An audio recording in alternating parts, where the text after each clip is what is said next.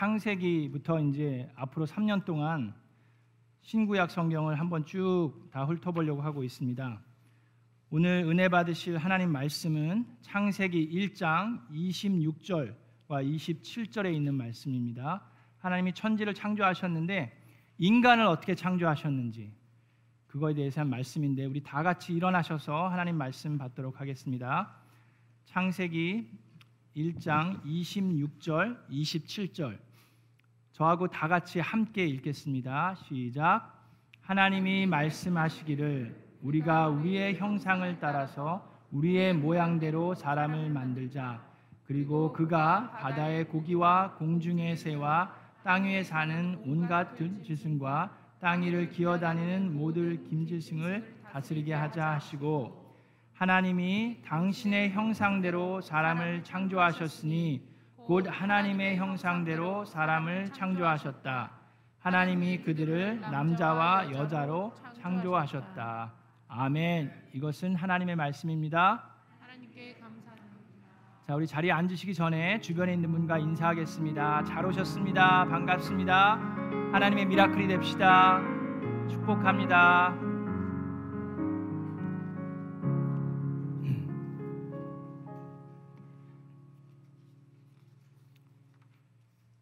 자, 여러분, 제 평생에 가장 행복했던, 가장 감동을 받았던 순간은 당연히 우리 아내를 처음 만났을 때입니다. 네. 첫 번째고 두 번째, 자, 두 번째로 가장 감동을 받았고 가장 행복했던 순간은 아내랑 결혼했을 때, 예, 결혼했을 때고, 자, 저도 부부의 삶을 졸업했어요, 여러분. 부부의 삶 들으세요. 그, 예. 자, 세 번째로 세 번째로 제 삶 가운데 가장 감동을 받았고 가장 행복했었던 순간은 바로 이때입니다. 사진을 준비했는데 사진을 보여주세요. 자, 이때가 언제냐면 이제 짐작이 가실 텐데 자, 제가 사진을 찾아봤는데 이거는 제가 알기로는 승현이를 낳았을 때요. 제 아들을 낳았을 때인데 다음 사진 보여주세요. 그래서 그 제 자녀를 제가 이렇게 딱 품에 안았을 때 그때 예, 그때가 너무나도 행복했는데 그거보다 다음 사진을 보여주세요. 자, 저 때가 바로 첫 자녀, 첫 아이, 저희 딸이었는데 클로이를 처음 제 품에 안았을 때 그때의 감동과 그 행복과 그, 그 정말 말로 표현하기 어려운 자 이제 그만 보여주세요 사진. 네. 사진 접으시고. 네네. 자이 이 행복했던 순간 이 순간은 여러분 1부와 2부가 그, 그 순서는 좀 바뀔 수도 있지만 하여튼 여러분 자 왜 그랬냐 하면요. 아내가 이제 임신을 하고 이제 분만실에 가서 정말 고생을 많이 했어요. 정말 그 오랜 시간 동안 이제 자연분만을 하려고 노력을 했는데 그게 너무 힘들었어요. 그래서 의사 선생님이 저보고 그냥 나가 있으라고 그러더라고요. 도움이 안 된다고. 밖에 나가서 기다리라고. 그래서 전 조마조마한 마음으로 밖에 나가서 기다리고 있는데 얼마 안 돼서 간호원이 아이를 하나 안고 밖으로 나온 거예요. 그래서 제가 그 아이를 안자 보고 정말 깜짝 놀랐어요. 그 조그만 그 갓 태어난 아이의 얼굴에 제 얼굴이 그대로 갖다 있는 거예요. 아니 너무 닮아갖고 제가 겁이 날 정도로 그래서 제가 간호사를 보고 얘기했습니다.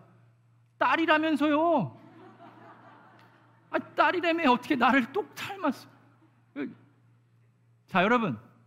하나님께서 사람을 창조하셨는데 하나님의 형상대로 인간을 창조하셨다라고 오늘 말씀하고 계십니다. 자, 근데 그것이 2021년을 살아가고 있는 우리들에게 왜 중요합니까? So what? 그게 뭐가 그렇게 대단합니까? 근데 여러분 우리가 알지 못할 정도로 하나님의 형상대로 인간이 창조되었다는 것은 어마어마하게 중요합니다. 자, 왜냐하면 생각해 보세요. 하나님께서 모든 만물을 창조하셨는데 어떻게 창조하셨습니까? 6일 동안 그 천지를 막 여러 가지를 만드시면서 어떻게 창조하셨어요? 말씀만으로 창조하셨습니다. Let there be light 빛이 있으라 하시니까 빛이 있었어요. 창세기 1장에 보면 말씀하시니 하나님께서 말씀하시니라는 게 아홉 번 나옵니다. 하나님께서 말씀만 하시면 어떻게 됐습니까? 빛이 있으라 하시니까 빛이 생겼고 물이 물 사이가 갈라져라 물이 한 곳으로 모여라 무튼 드러나거라 식물이 돋아나라 이런 식으로 말씀만 하시면 다 이루어졌어요. 그런데 사람을 만드셨을 때는 어땠습니까? 사람을 만드셨을 때는 약간 다릅니다. 자, 하나님께서 어떻게 말씀하시냐 하면 우리가 우리의 형상을 따라서 우리의 모양대로 사람을 만들자라고 말씀하셨어요. 자, 그냥 사람이 있어라 그렇게 말씀하시고 선포하신 것이 아니라 하나님께서 우리가 우리의 형상대로 만들자 하시고 그 dirt를 흙을 모으셔서 만드시고 하나님께서 호흡으로 그 호흡을 to breathe into 사람에게 불어 넣어 주셨습니다. 자, 그래서 이와 같이 이 말씀만을 통해서도 우리가 우리의 형상을 따라서라고 하나님께서 말씀하고 계세요. 우리가 1장 2절에 뭐라고 그랬습니까? 하나님의 영이 그 물 위를 이렇게 두루 다니고 있다고 그랬어요. 요한복음 1장에는 뭐라고 얘기했습니까? 하나님의 말씀이 태초에 계셨다고 말씀하십니다. 그래서 하나님과 하나님의 영과 예수 그리스도 하나님의 말씀이 함께 하나님의 형상대로 사람을 창조했다라고 하나님께서는 말씀하고 계십니다. 자, 그런데 이것이 왜 중요하냐면요. 첫 번째로 우리가 하나님의 형상을 가지고 있기 때문에 인간은 존엄한 존재입니다. 자, 이 존엄이라는 말, dignity 영어로는 dignity라고 하는데 그것은 개인이 각 개인이 여러분 개인이 가치가 있고 존중받고 윤리적인 대우를 받을 권리를 갖고 있음을 이야기합니다. 자, 우리가 존엄한 존재라는 것은 어디서 왔을까요? 그건 계몽 시대에 뭐 있었던 그게 아니에요. 그 계몽 시대 그런 생각들은 어디서 왔을까요? 다 돌이켜 보면 바로 하나님의 말씀에서부터 온 줄로 믿습니다. 여러분 하나님의 형상을 따라서 만들어졌기 때문에 모든 인간은 어느 나라에서 태어났든지 어느 환경에서 태어났든지 어느 뭐 어느 성을 가지고 태어났든지 어느 인종으로 태어났든지 어느 성별로 태어났든지 상관없이 모든 사람은 다 존엄한 존재입니다. 자, 창세기 9장 6절에 하나님께서 이렇게 말씀하십니다. 사람은 하나님의 형상대로 지음을 받았으니 오케이? 사람은 하나님의 형상대로 지음을 받았으니 누구든지 사람을 죽인 자는 죽임을 당할 것이다. 하나님께서 보복하신다고 그랬어요. 왜 우리가 인간을 죽이면 안 됩니까? 하나님의 형상대로 지음받은 존엄한 존재이기 때문입니다. 자, 너무나도 당연한 것 같죠? 뭐, 그 누가 몰라요? 너무나 당연한 것 같은데 이 너무나도 당연한 것 같은 것을 우리가 모두 다 하면서 살 것 같지만 인류 역사를 보면 그래, 그렇지 못했던 때가 훨씬 더 많이 있습니다. 인류 역사를 보면 사람의 역사를 보면 크게 두 가지로 인간의 가치를 결정했습니다. 첫 번째는 인간의 태생, 혈통을 가지고 인간의 가치를 결정했고 두 번째는 인간의 공헌도를 가지고 인간의 가치를 부여했습니다. 자, 첫 번째 이 태생과 혈통을 가지고 가치를 부여했던 나라들이 참 많이 있습니다. 그냥 우리가 쉽게 아는 예를 들면 뭐 인도의 카스트 제도 아시죠? 그 태어날 때부터 어느 혈통을 우리나라도 그랬잖아요. 우리나라도 옛날에 어땠습니까? 양반 있고 뭐 상놈이 있고 뭐 평민이 있고 뭐, 뭐 백정이 있고 뭐 여러 가지 그 계층이 있었잖아요. 태어날 때부터. 그런데 그런 모습은요, 여러분 옛날에만 있는 게 아니라 바로 2021년 오늘을 살고 있는 오늘 이 시간에도 그런 일들이 일어나고 있습니다. 여러분 지금 현재 왕실이 존재하는 나라들이 아직도 참 많이 있습니다.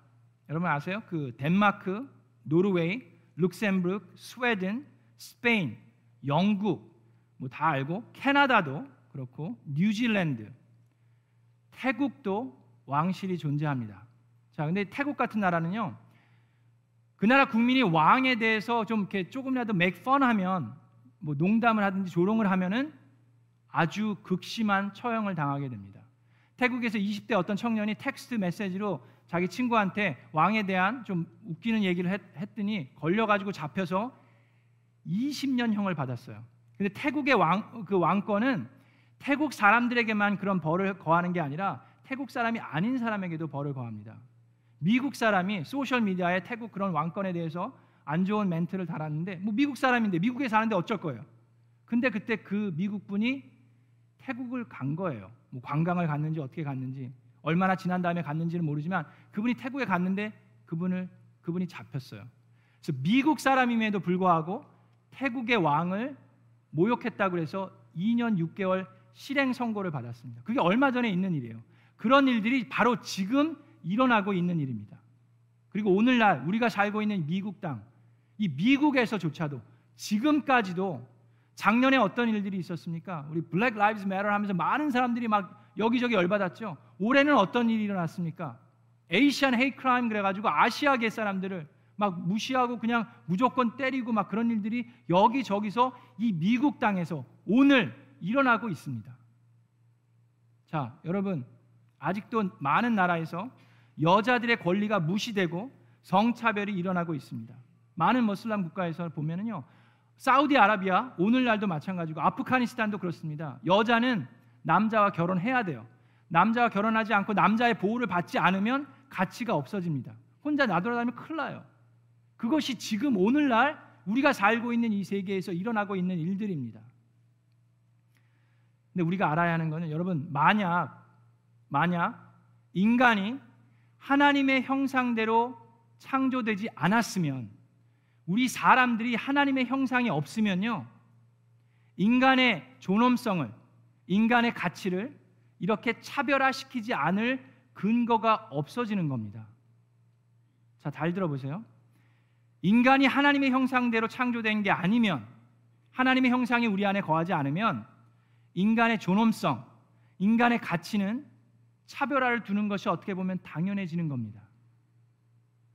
자, 더군다나 더군다나 우리 인간들이 누구 말처럼 인간이 동물들과 똑같다 그러면 그냥 동물이 수뭐 밀리언 이어를 거쳐서 이렇게 유전 이게 뭐 어? 뭐예요? 그 진화돼 갖고 생긴 거. 우리 인간이 짐승이라 그러면 그러면 어떻습니까?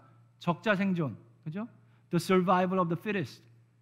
환경에 적응하는 생물만이 살아남고 그렇지 못한 것들은 도태된다는 거. 또 양육 강식, the jungle, the law of the jungle. 힘이 있는 자가 약한 자를 그냥 잡아먹는다. 그것이 당연한 것이 되는 거예요. 그리고 그렇게 살고 있는 사람들이 지금도 많이 있습니다. 우리의 사회, 우리의 삶 가운데. 그런데 성경에서는 모든 인간은 하나님의 형상을 가지고 지음 받았기 때문에 어느 나라에서 어느 인종으로 어느 성별로 태어났든지 모두 다 존엄하다고 말씀하고 계신 겁니다.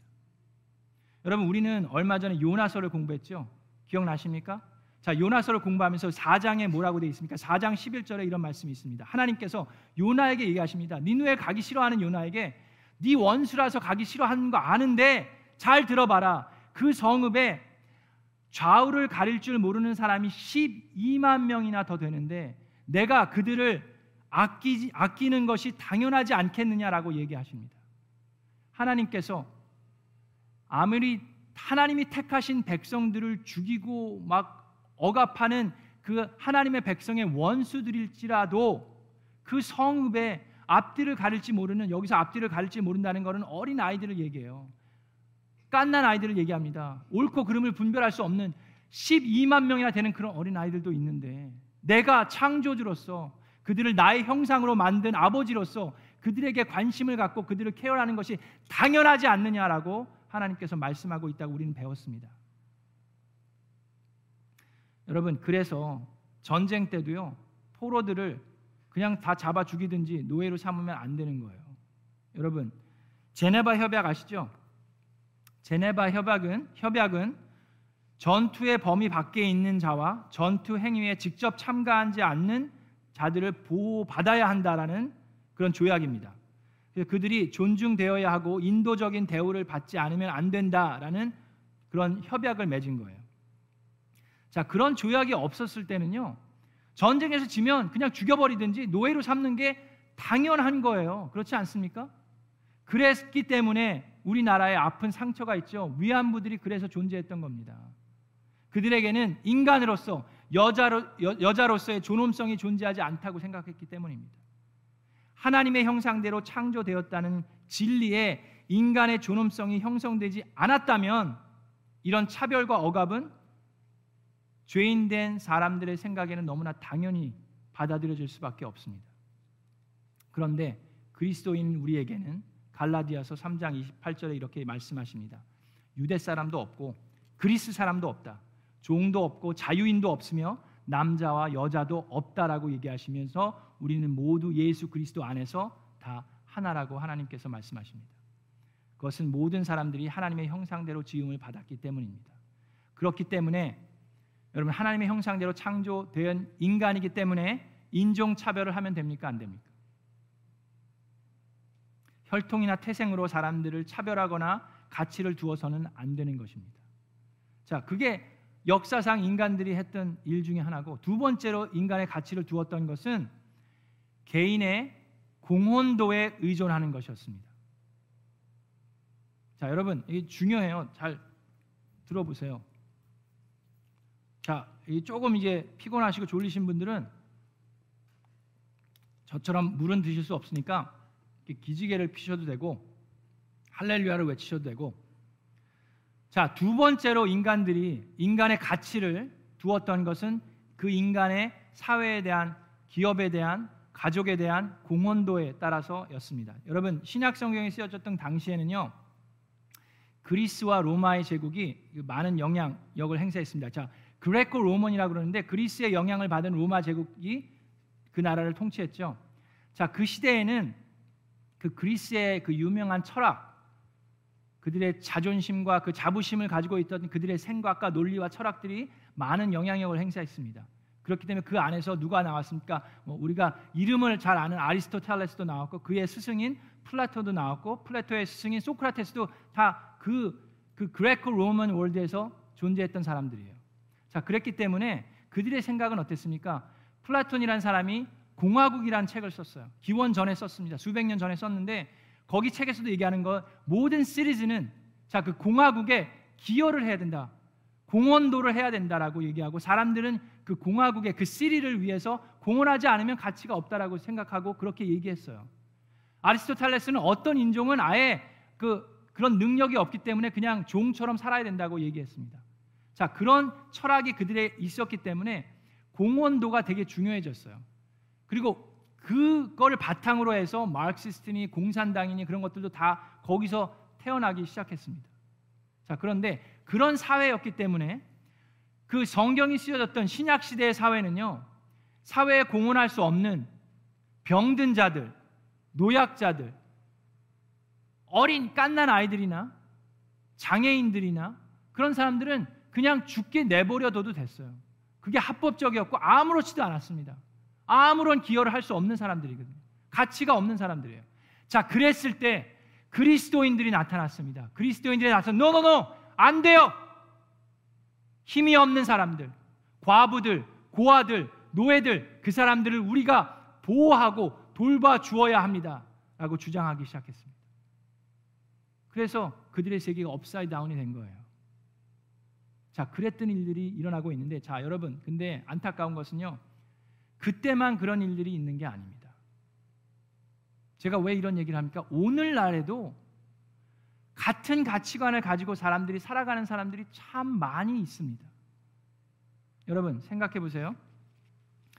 낙태에 대한 법을 통과시키려고 하는 사람들이 있죠. 근데 그 사람들이 생각하는 논리가 뭔지 아십니까? 자, 낙태를 합법화하려고 하는 사람들의 생각은요. 임신을 한 엄마는 선택을 할 권리가 있습니다. 그런데 엄마의 뱃속에 있는 태중에 있는 아이는 선택할 권리가 없어요. 왜 그렇습니까? 그 태중에 있는 아이는요. 지금 무엇이 옳고 그른지 right from wrong을 분간할 수 있는 능력이 없어요. 스스로 결정할 수도 없고요. 완벽하게 엄마에게 의존해야만 살아갈 수 있습니다. 공헌할 수 있는 것은 아무것도 없어요. 그렇기 때문에 그거에 가치가 없기 때문에 그것은 인간이 아닙니다. 선택권을 주어지지가 않아요. 자, 그 논리에서부터 시작을 하는 겁니다. 자, 그런데 여러분 우리가 알아야 될 것은요. 좌우를 분별할 수 없고 무엇이 옳고 그른지를 분별할 수 없는 것은 태어나기 전의 아이뿐만 아니라 태어난 이후의 아이도 무엇이 옳고 그른지 분별할 수 없습니다. 100% 엄마 아빠에게 의존해야만 다른 사람에게 의존해야만 살아갈 수 있습니다. 자, 그런데 그럼에도 불구하고 우리가 그들을 보호해야 되고 어르신들을 보호하고 노약자들을 보호하고 과부를 도와주고 고아들을 도와주고 노예를 보호해 주어야 하는 이유는 그들 모두가 다 하나님의 형상대로 하나님의 형상을 가지고 있는 존엄한 사람이기 때문입니다. 그렇기 때문에 하나님의 형상을 믿는 사람들은요 낙태를 동의할 수가 없어요. 그들이 바로 하나님의 형상을 가지고 있는 사람들이기 때문입니다. 그래서 다시금 요나서 4장 11절을 생각해 보면 하나님께서 뭐라고 얘기했습니까? 좌우를 가릴 줄 모르는 사람들이 12만 명이나 되는데 내가 그들을 아끼지 않겠느냐라고 얘기했죠. 그 사람들이 누구라고요? 갓 태어난 아이들도 마찬가지예요. 좌우를 가릴 수가 없어요. 무엇이 옳고 그른지 모릅니다. 근데 그 사람들을 하나님께서 아끼시고 보호하시고 구원하시기를 원하신다라고 하나님께서는 말씀하고 계십니다. 자, 이 인간의 존엄성 우리의 삶 가운데 어떻게 적용됩니까? 하나님께서 인간을 하나님의 형상대로 창조했기 때문에 우리는 다른 사람들을 대할 때 인간의 존엄성을 가지고 대해야 합니다. 그 다른 사람들이 나를 대할 때도 마찬가지입니다. 자, 그리고 인간이 하나님의 형상으로 창조되었다는 것은 또 한 가지 아주 놀라운 사실이 있습니다. 자, 창세기 1장 26절을 봅니다. 거기서 인간을 하나님께서 창조하신 모습을 세 번 반복합니다. 제가 다시 한번 읽습니다. 하나님의 당신이 하나님이 당신의 형상대로 사람을 창조하셨으니 곧 하나님의 형상대로 사람을 창조하셨다. 똑같은 얘기를 두 번 반복했죠. 자, 그다음에 하나님이 그들을 남자와 여자로 창조하셨다. 똑같은 얘기를 세 번 반복하시는데 앞뒤 순서를 바꿔가면서 반복, 반복하시는 거예요. 성경에서 여러분 세 번 반복하는 이유는 무엇입니까? 그것은 중요한 것을 강조하기 위함입니다. 여러분 예를 들어서 요한계시록 4장 8절에 거룩하십니다. 거룩하십니다. 거룩하십니다. 세 번 반복하는 이유는 뭐예요? 하나님의 거룩함을 강조하기 위함입니다. 그렇게 얘기했듯이 자 여기 창세기에서도 마찬가지로 하나님이 당신의 형상대로 사람을 창조하셨습니다. 그러면 됐는데 그걸 또 한 번 반복할 때는 영어로는 그 순서를 바꿔서 얘기합니다. 곧, 곧 하나님의 형상대로 사람을 창조했습니다. 자, 그런데 세 번째 강조하실 때는 그 하나님의 형상이라는 그 단어를 다른 단어로 바꾸는데 그 단어가 무엇입니까? 남자와 여자로 하나님께서 창조하셨습니다라고 얘기합니다. 그 얘기는 무슨 얘기냐면요. 하나님의 형상 안에 남자와 여자가 있다는 얘기입니다. 자, 그 얘기는 뭐냐면요. 하나님께서 인간을 창조하셨을 때 relationship을 build하고 관계를 맺기를 원하는 존재로 창조하셨다는 얘기입니다. 하나님하고의 관계 그리고 남자와 여자가 관계를 맺고 하나가 되어서 생육하고 번성하기를 원하는 것이 하나님의 아이디어고 하나님의 창조 룰입니다. 자, 그러기 때문에 여러분 잘 들으세요. 그러기 때문에 하나님의 창조 룰이 그거기 때문에 하나님이 원하시는 것은 남자와 남자가 파트너가 되는 것이 아닙니다. 하나님의 형상 안에서 하나가 되는 것은 남자와 남자가 아니고 여자와 여자가 아니고 뭐라고요? 남자와 여자를 하나님의 형상대로 창조하셨다라고 하나님께서 알고 계십니다. 하나님께서 남자를 만드셨을 때 모든 것들은 다 좋다고 얘기하셨죠. 자, 뭐 산도 만들고 나무도 만들고 다 좋다고 얘기했는데 남자 혼자 있는 것을 보고 오직 그때만 남자가 혼자 있는 것이 좋지 않으니라고 얘기하셨어요. 그리고 남자의 파트너, 관계를 맺을 수 있는 동역자를 주셨는데 그것이 누굽니까? 또 다른 남자를 주신 것이 아니라 여자를 주셨어요. 그래서 남자와 여자가 하나가 되어서 생육하고 번성하고 말씀하고 계십니다. 자, 그래서 여러분 하나님의 형상대로 인간이 창조되었다는 것이 우리의 삶 가운데 이렇게 중요합니다. 지금 사회에서 여러 가지 이슈들이 있는 것, 인종차별, 성별차별, 낙태, 동성애, 다 그런 것들이 무엇에 대한 혼돈 때문에 있는 겁니까? 하나님의 형상대로 창조된 인간의 존엄성을 헷갈려하고 있기 때문입니다. 그래서 여러분 오늘 확실하게 여러분 마음에 새기시기 바랍니다. 제가 다시금 읽습니다. 하나님이 말씀하시기를 우리가 우리의 형상을 따라서 우리의 모양대로 사람을 만들자 라고 얘기하셨고 하나님이 당신의 형상대로 사람을 창조하셨으니 곧 하나님의 형상대로 사람을 창조하셨다. 하나님이 그들을 남자와 여자로 창조하셨습니다. 아멘. 시간 우리 기도할 때 여러분 하나님께 기도합니다. 지금 이 시간 우리가 살아갈 때 우리 개개인 한 명한 한 명이 하나님의 형상대로 창조되었기 때문에 인간의 존엄성을 가지고 있음을 우리 이 시간 하나님께 고백합니다. 우리 주변에 있는 사람들에게 고백합니다. 세상에 있는 사람들뿐만 아니라 하나님의 형상대로 창조되었다는 걸 인정하지 않고 알지 못하는 사람들뿐만 아니라 교회 안에 있는 그리스도인들조차도 서로를 바라보면서 그들의 혈통을 바라보고 그들의 배경을 바라보고 그들이 가지고 있는 것을 바라보면서 그들의 공헌도를 생각하면서 그들의 가치를 매기고 있지는 않는지 한번 돌이켜 보기를 원합니다. 모든 인간은 하나님의 형상대로 창조되었기 때문에 기본적인 존경과 존중과 윤리적인 대우를 받을 권리가 주어져 있습니다. 내가 모든 사람들을 그렇게 대하고 있는지 한번 돌이켜 보기를 원합니다.